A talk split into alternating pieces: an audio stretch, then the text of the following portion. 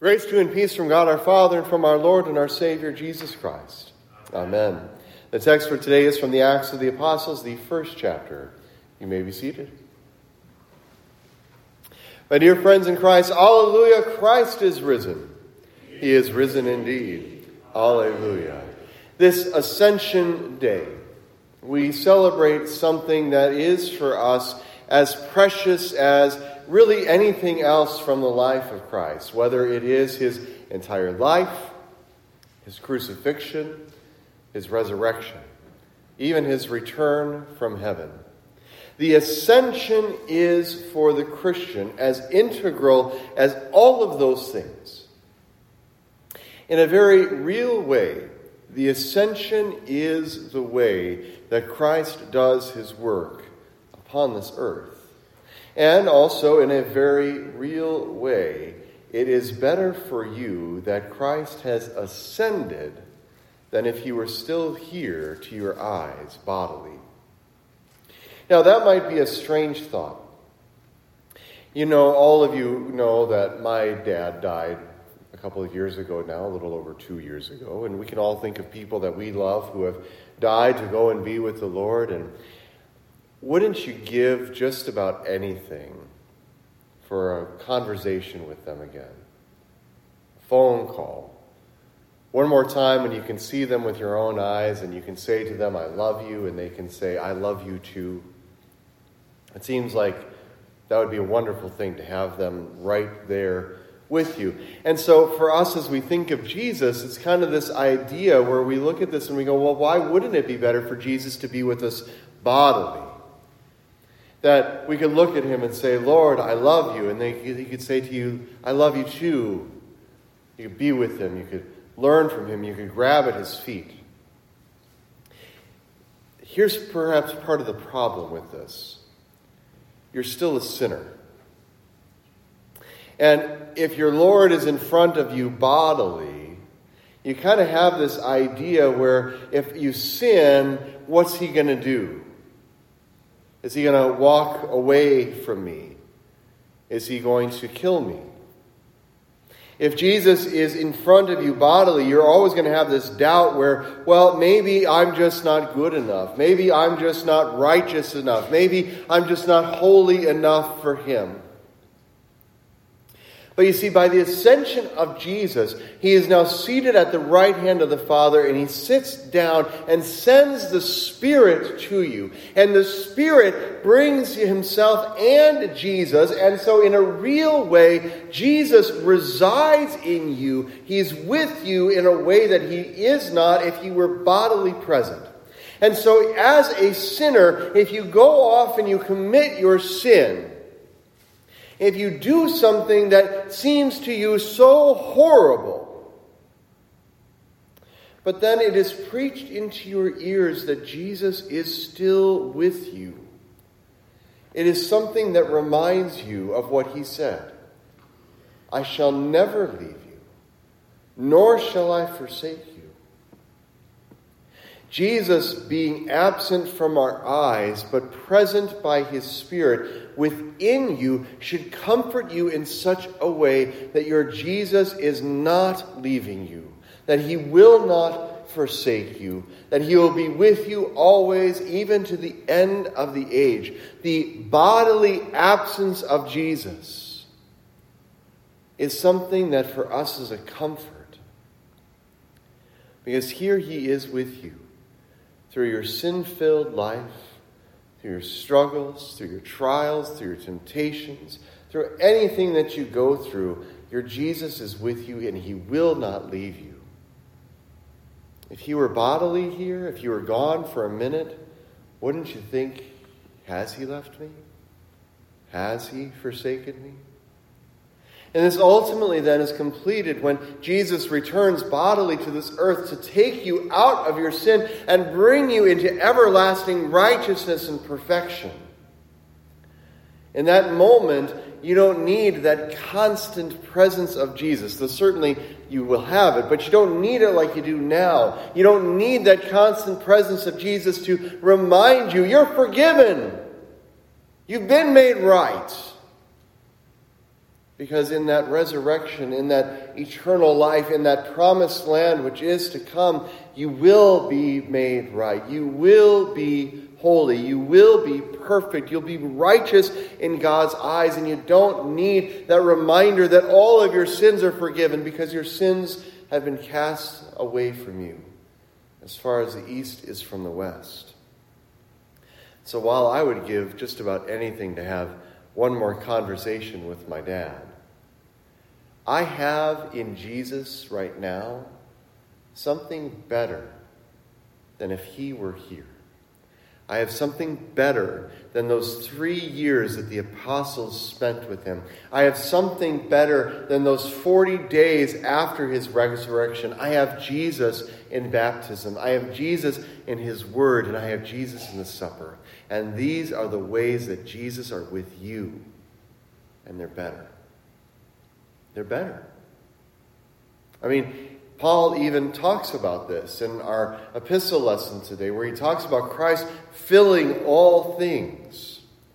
He fills his word with his presence so that when you hear it, it's in your ears and it's on your minds. He fills his word with his presence so that when you are baptized, it is on your skin, and it's in your ears.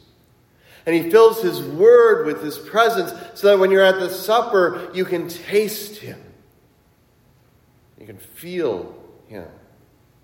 He fills all things so that you can have him right where he's promised to be. Now, Luke, he's the author of the book of Acts, right? He's the one who accompanies Paul along his missionary journeys. Not the whole way, but most of the way. In fact, you can kind of assume that most of the Gospel of Luke is really a lot of Paul's remembering what Jesus had told him through his visions. Yes, it's true, Luke went back and he did a lot of interviews, especially with Mary. Mary is a wonderful contributor to this Gospel. But Luke's Gospel is as much Paul's as it is Mary. And so Luke continues the story. See, the gospel of Jesus, the accord, the accounting, excuse me, of his actions and his deeds doesn't just stop at the ascension. But in fact, well, Luke tells you it is everything that he has from that point begun to do and to teach. Now again, you go, well, Jesus isn't with us bodily. So how, if he's ascended, does Jesus begin to do and teach now? Well, remember, Jesus says that he's going to send his Spirit who will guide you into all truth. That promise is just as true for you today as it was for the apostles two thousand years ago. Your minds have been made open to understand the Scriptures, just as the apostles' minds were made open to understand the Scriptures. The ascension is not the end of the ministry, but it is just the beginning of the continuance of Jesus' ministry on earth. Jesus had three years of what we would call public ministry, preaching, teaching, doing miracles, doing signs to point that he is the Messiah. And then he died and rose and ascended into heaven, and he has continued his public ministry through his church for the last two thousand years. The ministry is not ended. And you kind of get this, right? That he's blessing the apostles. We, we heard this in, in the gospel lesson. He's blessing the apostles. And it says, while he was blessing them, he was taken up into heaven. The blessing never ended. We're still in the midst of the blessing of Christ to his church. His ministry, his covenant with us to be with us forever, his watching over us, it has continued on since he has ascended to the right hand of the Father. Luke calls this the ascension. And he writes this to a person. Now, we don't know if this is a real person or not, because it could be. There were certainly people named this in this time, but The Greek meaning behind the word Theophilus comes from two words, theos and philios, God and lover. To the one who loves God, understand this, that in the first book I dealt with all that Jesus began to do and to teach. And now in this second book, O God lover, I will continue on with what it is Jesus is doing. He's writing this to you. Whether you wrote it to a first person or not, he's certainly writing it to you that you would know that your Jesus is with you in a greater way than what we find Jesus being with the apostles here in the very first verses of this book of Acts. And certainly we know that this is just the beginning. The Spirit's going to come. Now, the apostles waited ten days for their baptisms to be fulfilled. That's really what's going on in these ten days. They were baptized in the baptism of John for the repentance and the forgiveness of sins, and the Spirit it comes and dwells upon them in such a way, completing the baptism that was completed for you that time that you were baptized. You don't have to wait for your baptisms to be fulfilled. Jesus waited for that. Your baptism is fulfilled fully, for Christ is all in all. Your baptism not only accompanies the forgiveness of sins, but it also brings to you the Spirit who brings to you the gift of faith. For the apostles, their baptism is the same as your baptism. It just took a little bit longer to finish. And so Jesus says, go and wait for that Spirit to come. And the Spirit comes on Pentecost Day in Jerusalem. And there Jesus begins to do and to teach, even bringing three thousand souls unto himself that very first day. That's the beginning of Jesus doing and teaching. And certainly then the apostles, well, even though their minds are open to understand the Scriptures, they still get a little confused. Will you now restore the kingdom to Israel? Well, for you and I, this comes out in, well, Lord, are you finally going to retake this country for yourself? You're going to finally return us to the values which made us great? Are you finally going to return gas prices down to at least half of what we're currently paying? Jesus looks at you and he says, it's not for you to know the times and the seasons. What it is for you to know is that you here are fulfilling the promise that I give to you. You are the beginning of what I am doing and teaching in this world. You indeed will be my witnesses in Jerusalem and all Judea and Samaria, and to the end of the earth. That's our business. We certainly try to look for signs of the times and the seasons. We try to understand what it is that God is doing. But in a lack of that understanding, go and do and be what Jesus has given you to do and be. Go be his witness. Go do his works.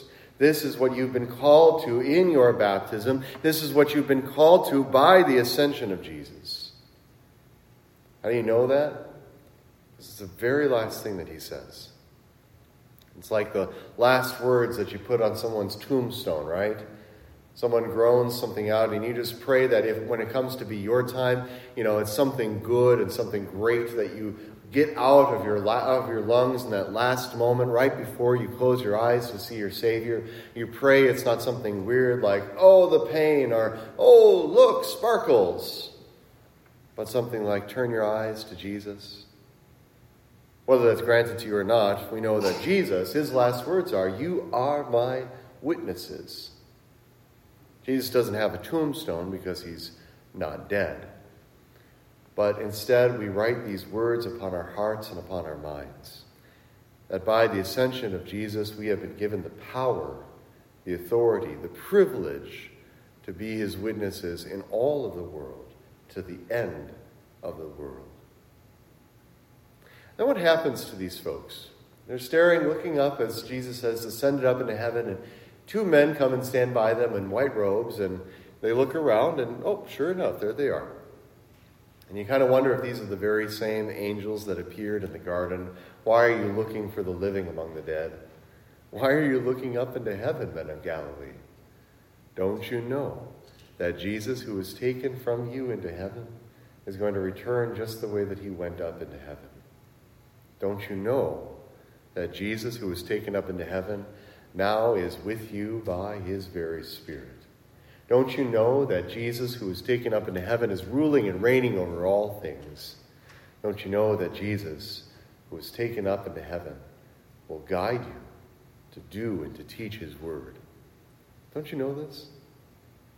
You see, this is all the ascension of Jesus. Everything that we've covered today, everything that we go over, the ascension of Jesus is so great in your life. It's something that we skip over, I think, a lot in our thoughts. But it is something that makes everything that you do, everything that you receive from God possible. If it weren't for the ascension of Jesus, I don't know that we would be able to receive his body and blood the very same way that we do today. If it weren't for the ascension of Jesus, I don't know that you could have confidence in the forgiveness of your sins. If it weren't for the ascension of Jesus, I don't know that you could take heart in your baptism and lean upon it in times of trial and doubt. If it weren't for the ascension of Jesus, I don't think you could have any confidence in whether the word is right or not. If it weren't for the ascension of Jesus, I don't think you could really read your Bible and try to make sense of it. If it weren't for the ascension of Jesus, I don't think you would know what's true and what's not. Is it possible that Jesus could make some way outside of this way? I suppose. But remember, everything has been pointing to this in the Scriptures. That Jesus would come. That he would live perfectly for you. That he would die to forgive your sins. That he would rise from the dead to give to you the promise of everlasting life. And that he would rise, ascend to the right hand of the Father, and from there would come to judge the living and the dead. All the Scriptures have testified to this. And so this is the way that this happens. And because of this, then you can know that because Jesus has ascended to the Father, and because now he sends his Spirit who brings Jesus to you to dwell with you always, you can know these things. That his word is true, that your baptism is good and valid and has saved you, that the forgiveness of sins given in his name in this place is real, and that all your sins are gone from you, that he is in his supper, coming to you in his body and blood, and this time and every time you receive it, and in every church that practices this across the, uh, the ages, and the world, and that he is with you always, now and forever. These things you know by his very ascension. And while it's true, we kind of have this idea that a bodily presence of Jesus seems like it would be better than all of this. But I assure you, it's not. And if you don't trust me in anything else that I've said, trust me in this. Jesus says it is good that he depart from us, for then he will send his Spirit. If you don't trust me, trust your Jesus. He is, it is good that he ascends to the Father. It is good that he is gone from us, because now you have something better than what you could have with just your eyes. You have that which relies upon faith. You have that which opens that hand to receive the gifts that God would give you in all of his works, in all of his ways. You have all that is wonderful in Christ by his very ascension. He is risen. He is risen indeed. Alleluia. In the name of Jesus. Amen. Now may the peace of God, which passes all human understanding, guard your hearts and your minds in Christ Jesus our Lord. Amen.